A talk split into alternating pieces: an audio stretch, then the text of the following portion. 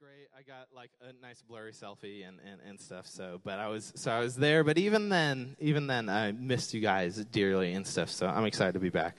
Um, today we're wrapping up this series. Um, I believe we've been in this series for uh, a couple of weeks now, and uh, we're wrapping it up before we head into Easter. But before we do that. Um, we kind of want to turn our attention towards Easter this week. Start like really focusing and, and thinking about it. And so, uh, Pastor Rob asked me um, to preach to preach on the story, to teach on the story of the Bible, and and that can be kind of a, a tough thing, sort of, to do, right? Like the the Bible. Um, it's kind of like a lot of stories, right? It's like a lot of different stories put together in this like big encyclopedic Bible, right? Um, you have like you know you're kind of like good children's church stories that are like you know Noah's Ark, the Garden of Eden, Daniel and the Lion's Den, um, and you know you have stories about King David. You know there's this section that's all about King David and you know all the stuff that he did, good and bad.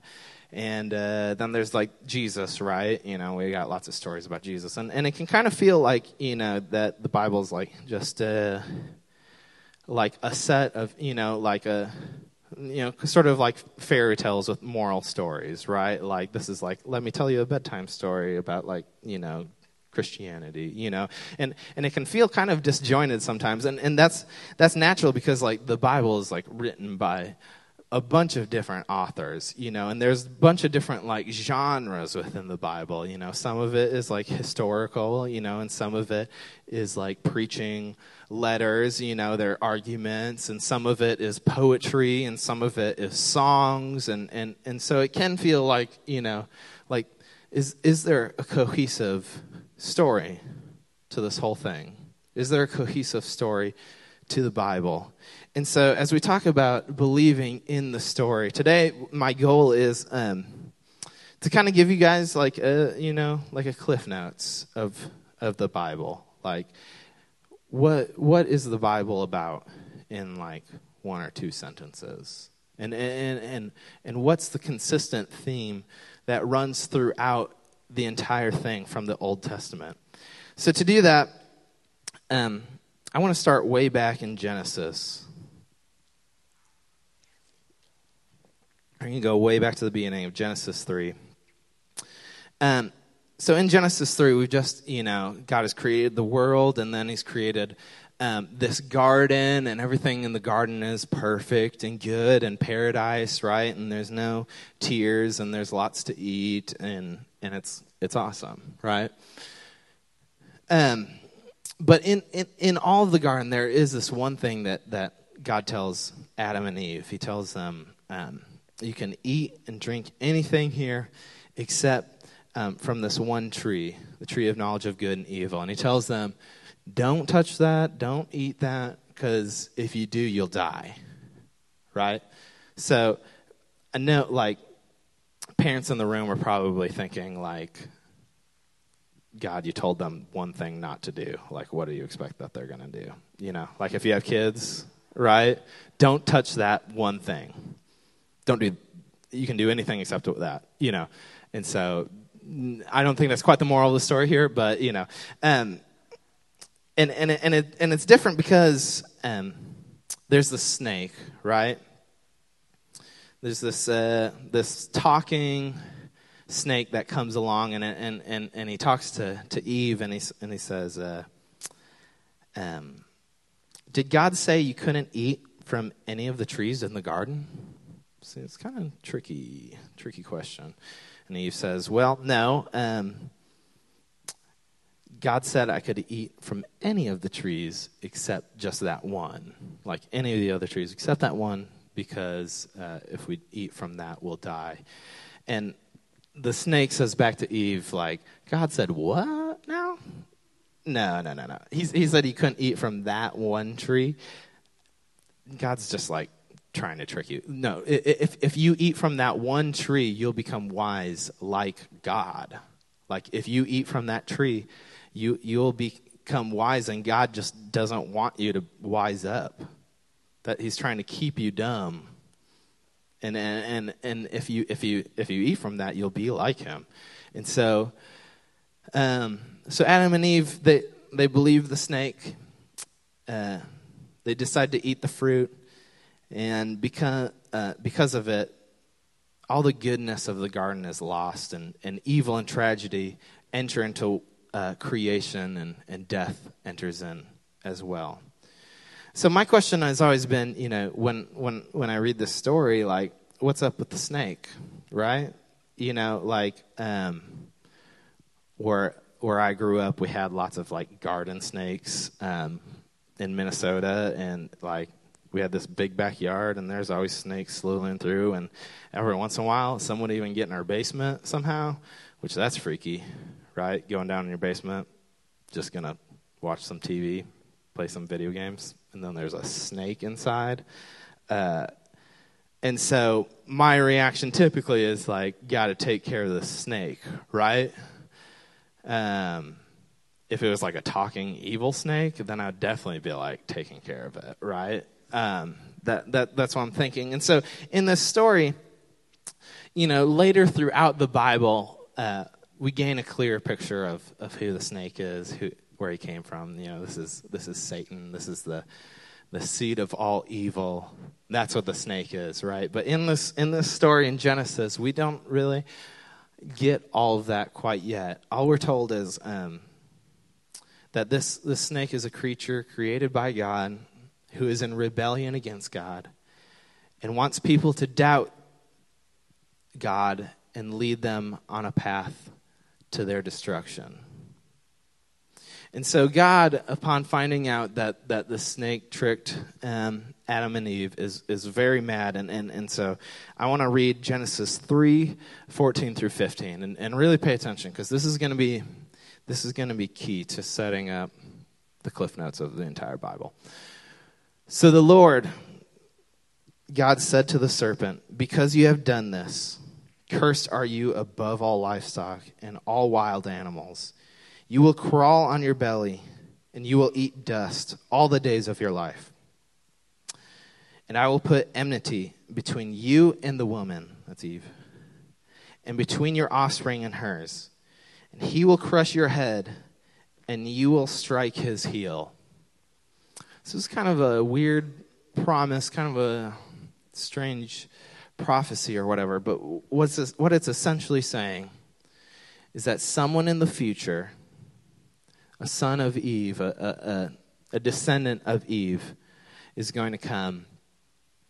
And this guy's going to, to battle with the serpent and crush his head. But then, and, and, and crush the head and destroy all evil. But then also it says in this that the serpent will strike his heel. There's kind of like a mutual destruction sort of thing going on. Like they'll have this battle and they'll both end up dying.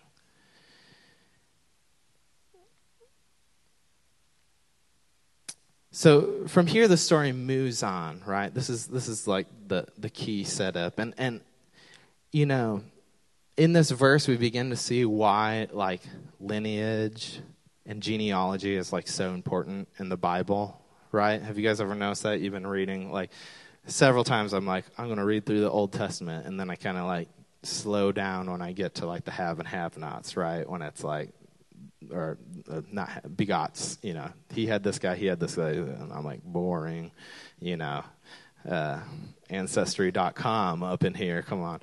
Um, and so, you know, and I always wondered, like, what's the significance of this? Why, like, this seems like extra details that I don't necessarily need, right? Um, but it's extremely important because all of all Scripture is is is kind of uh, hoping to resolve this problem, right? That that because of because of this deception by the serpent, Adam and Eve are forced to leave the Garden of Eden. They're forced to because um, because they've become sinful, and God's very nature is the opposite of sin, right? You can think of it like as if God's allergic to sin right? He cannot be around it. And so Adam and Eve are forced to leave. But we see in this verse, um, in this passage, that God is not a God who just says, Well, you made a big mistake and see ya. But he's a God who immediately is forming a plan to, to mend that relationship so that humanity and God can, can live together in harmony, that they can be in the same place, that, that, that we will become righteous, that we will become sinless, so that we can be in God's presence in His sight. So the story moves on um, from here. Uh, it, it traces Eve's lineage to this guy named Abraham, right? You've heard of him. Um, and God tells him that through Abraham's family, uh, that God will, God's intended blessing for humanity, this relationship that He desires to have, that He will bring it to all the nations through Abraham's family. In Genesis um, 22 18, we read this promise Through your offspring, all nations on earth will be blessed. And so, this is like the nation of Israel. This is the beginning of that. And as we follow his lineage, um, we come down to to Abraham's great grandson, this guy named Judah. And, and uh, Jacob tells Judah, his son, this, this prophecy. He tells him, uh, the whole world is going, that, that a king is going to come from, from his lineage, from his vine, it says. Um, and the whole world is going to follow this king. And he's going to bring peace and harmony. And when this kingdom comes, there's going to be lots of food and wine and milk and honey, and it's basically going to be super awesome. That's the Bible's definition of like the best thing ever milk, honey, wine, food. And it's going to be and it just you know it's it's look forward to this day is what it's saying. And so eventually israel like does get this king. Like before this israel had no kings. They weren't like a king type nation and but they really wanted one. And so they got this king and the first king they had is this dude named saul um, which uh he, he was very like wise at first but had had some issues had some problems got a little senile um, towards the end of his life. And but the key thing is, is uh, Saul uh, was a descendant of Benjamin, which was Judah's brother. So he wasn't like the king that was going to fulfill this promise that a king would come back and defeat the serpent and, and destroy evil. But then the next king that comes along is this is this boy named David, and who is from the line of Judah. And there's so much like hope. There's the, David is like a hero. He's a man after God's own heart, and people start to wonder, like, is David the Messiah? Is David the one who will rescue us and and and start this kingdom through which all the other nations um, are blessed and, and come to know God?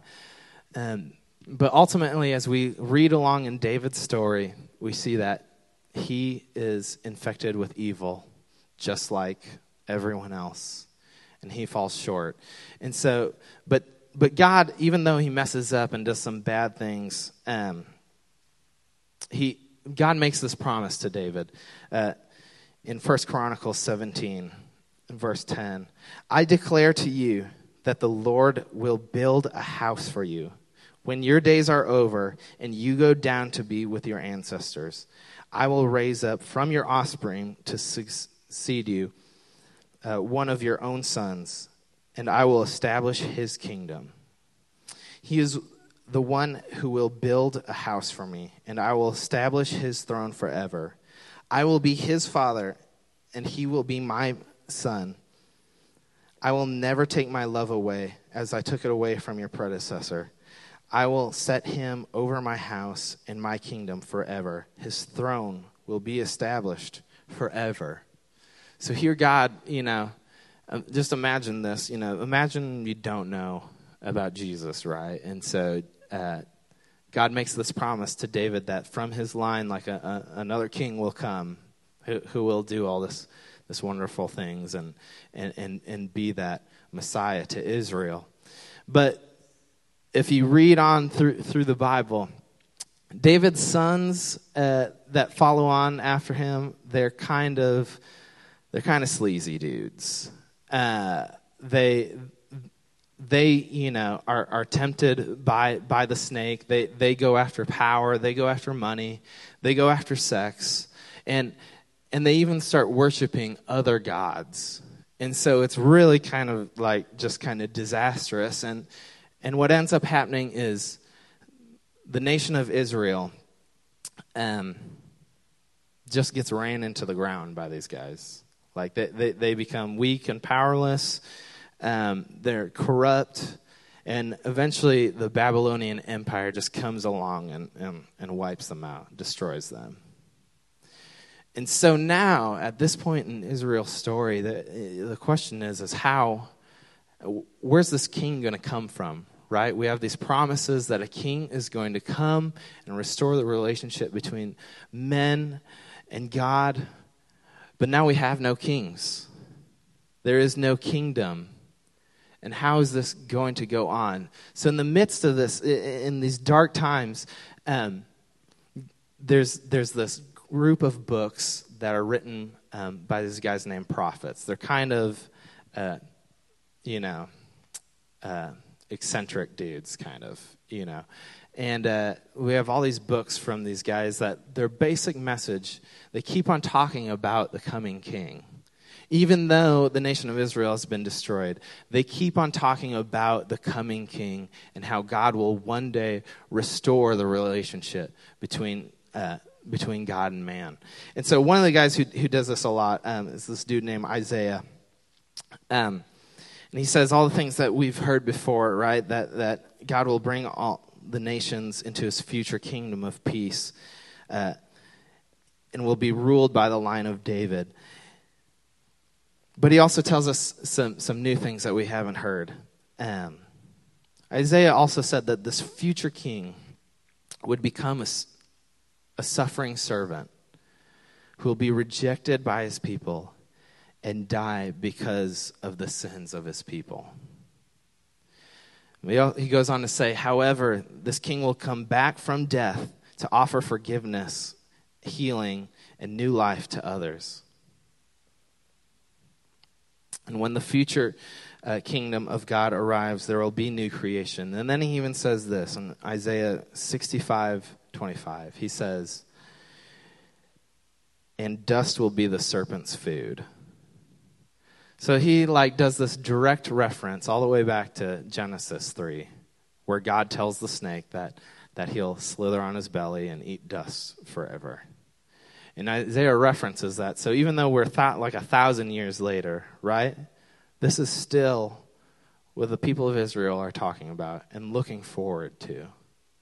This this coming king who will defeat the snake, who will defeat evil. So after after the prophets, um, the story kind of goes cold for like 400 years. The the Old Testament kind of abruptly ends, and and and it's unsure whether um, this thing is actually going to happen. Right? If anyone is actually going to come along um, and save them. But this is why, like in the New Testament, it's, it's so emphatic about who Jesus is. When we're introduced to Jesus, it's not like some random guy um, with like long hair and a great smile. Uh, the, the New Testament immediately kicks off with, with his lineage. Matthew 1 1. This is the genealogy of Jesus the Messiah, the son of David, the son of Abraham. And then it goes on to all the way back from Abraham, lists person after person after who, you know, all the way up until Jesus. So we can see, like, why this is so important. Why, why it's important that that he's got the right genes, right? I don't know. I always thought I was like, I mean, I guess it's cool that like he's like a grandson of David and stuff, but why is that important? Well, it's important because of this in Genesis 3, this, this, this promise that, that we're given, that the coming king will come. And so Jesus, uh, shortly before he begins his ministry, before he starts going around preaching the good news, he, he goes into the desert, right, to, to be tempted by Satan, who we understand by this point that Satan and the snake from Genesis are the same, same person, right? And so Jesus goes into the wilderness and, and is tempted, right, just like Adam and Eve were, by, by power and wisdom and money and influence. But Jesus, unlike Adam and Eve or any human sense, is able to resist the temptation. He does not fall into temptation and thus becomes, becomes ruler over it. So he, he goes around proclaiming that the kingdom of God is here. He starts going around uh, overcoming evil by healing the sick, by casting out demons, by, by proclaiming the good news of the kingdom. And people are drawn to him and they, and they start um, going around uh, calling him king. They start seeing, asking if this is truly the one who will save us, who will save Israel. And so they start calling him the king, and the, and the, and the Roman government doesn't care for that much, right? They, they, uh, they don't want other people calling themselves king. They kind of want control of that. And so what ends up happening is, is Jesus is, is crucified, right? By his own people, by, by the Jewish people who uh, didn't really like what he, what he had to say. And, and so Jesus is put to death, just like the, just like the story said it would be. And it would be tragic if it ended here. But Jesus rose again. And that's what we celebrate this week when we look forward to, to Easter. That's, that's what we want, want to think about. Um, and now he sits on the throne. In Luke uh, 24 27, Jesus is telling his disciples, and beginning with Moses and all the prophets, he explained to them what was written in all the scripture about himself. So if you want to like understand what scripture is about, right? It, it all starts with in, in that in that Genesis story when in the Garden of Eden when when when humanity falls away from God, God immediately has a plan to to mend that broken relationship. He immediately has has a way of doing it. And and so this whole thing, this whole Old Testament has has been leading up to this moment, right? So that's the story we talk about. That's the story we, we believe in, right? But I want to talk about um, what it means to believe the story. You know, sometimes we talk about faith, um, and sometimes we have the wrong idea that, that faith is just about uh, believing that something exists, right?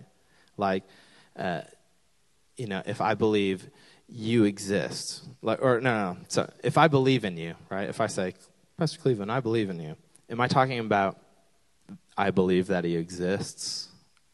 Or am I talking about I believe that he's capable of doing something or, or, or, or that, uh, that he can do something great? That so often we, we, we think about like belief in God or belief in the scriptures as like just like a factual like do I factually believe that these stories are here or that they actually happen?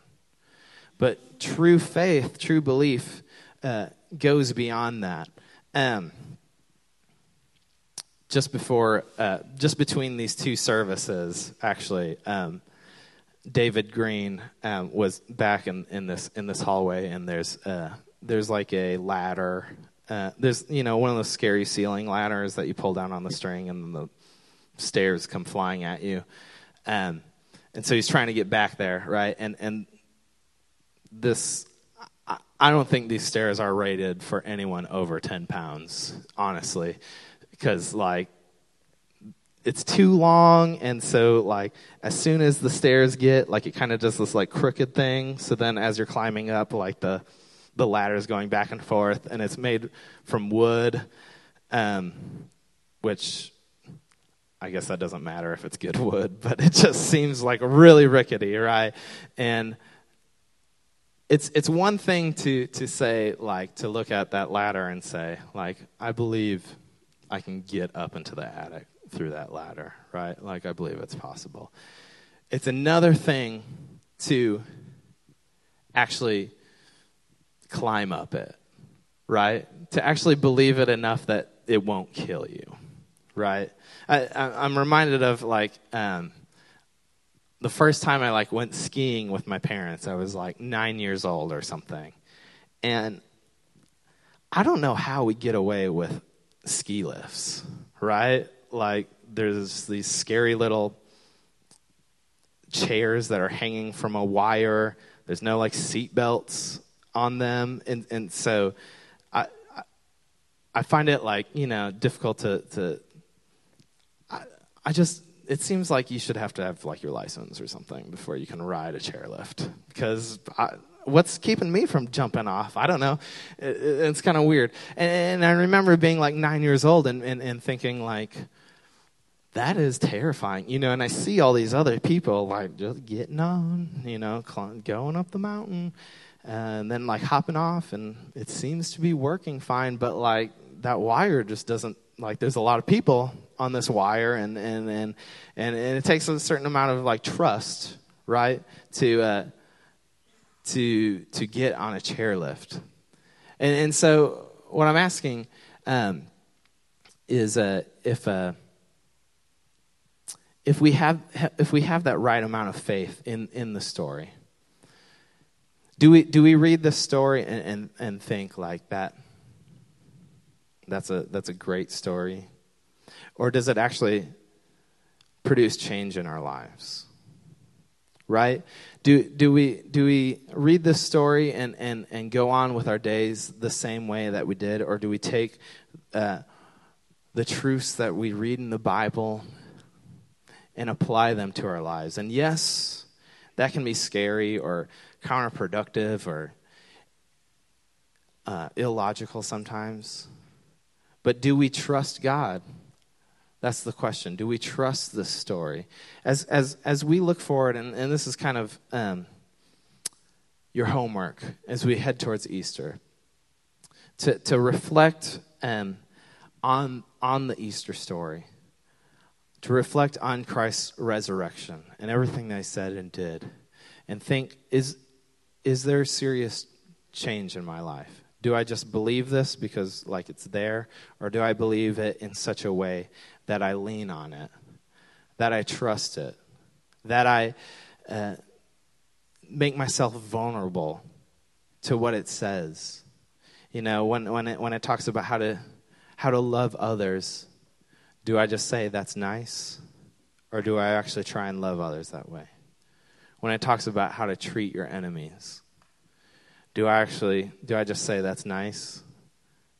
Or do I actually follow through, put my trust, put put my weight on that and and and trust that God has my best interest in mind? If you'll stand with me as we close. Heavenly Father, God, I just pray that you would work within us as your people. That you would remind us of your great sacrifice. That we would not take for granted the, the lengths that you would go to to save your people. God, that you desire to have a relationship with us, that you desire to be in communion with us, that you desire for us to be in your presence. And you, from the moment that that was broken, desired to, to get us back, even so, to send your son, knowing that he would have to die so that we could live. God, I pray that you would just put within us a faith and trust in you. That we would believe in you, believe in your word, believe in your story. Not in a way that is just reflective of its existence, but that our lives would be, be based upon it. That every decision that we would make would be based upon your influence and your word God, I just pray that you would be with us this season, God, as we look forward to Easter. God, I pray that you would just bring to the forefront of our minds your great sacrifice and your great victory, God, that we can have confidence in you because you rose again, God, because you completed uh, this promise that was made thousands of years ago, God, that we can be assured that you are King, that you are in control, God. And I pray that you would right now work in us as a church, that we would become a family to those who have no family, that we would become welcoming to those who need to be welcomed. God, that we would feed those who are hungry,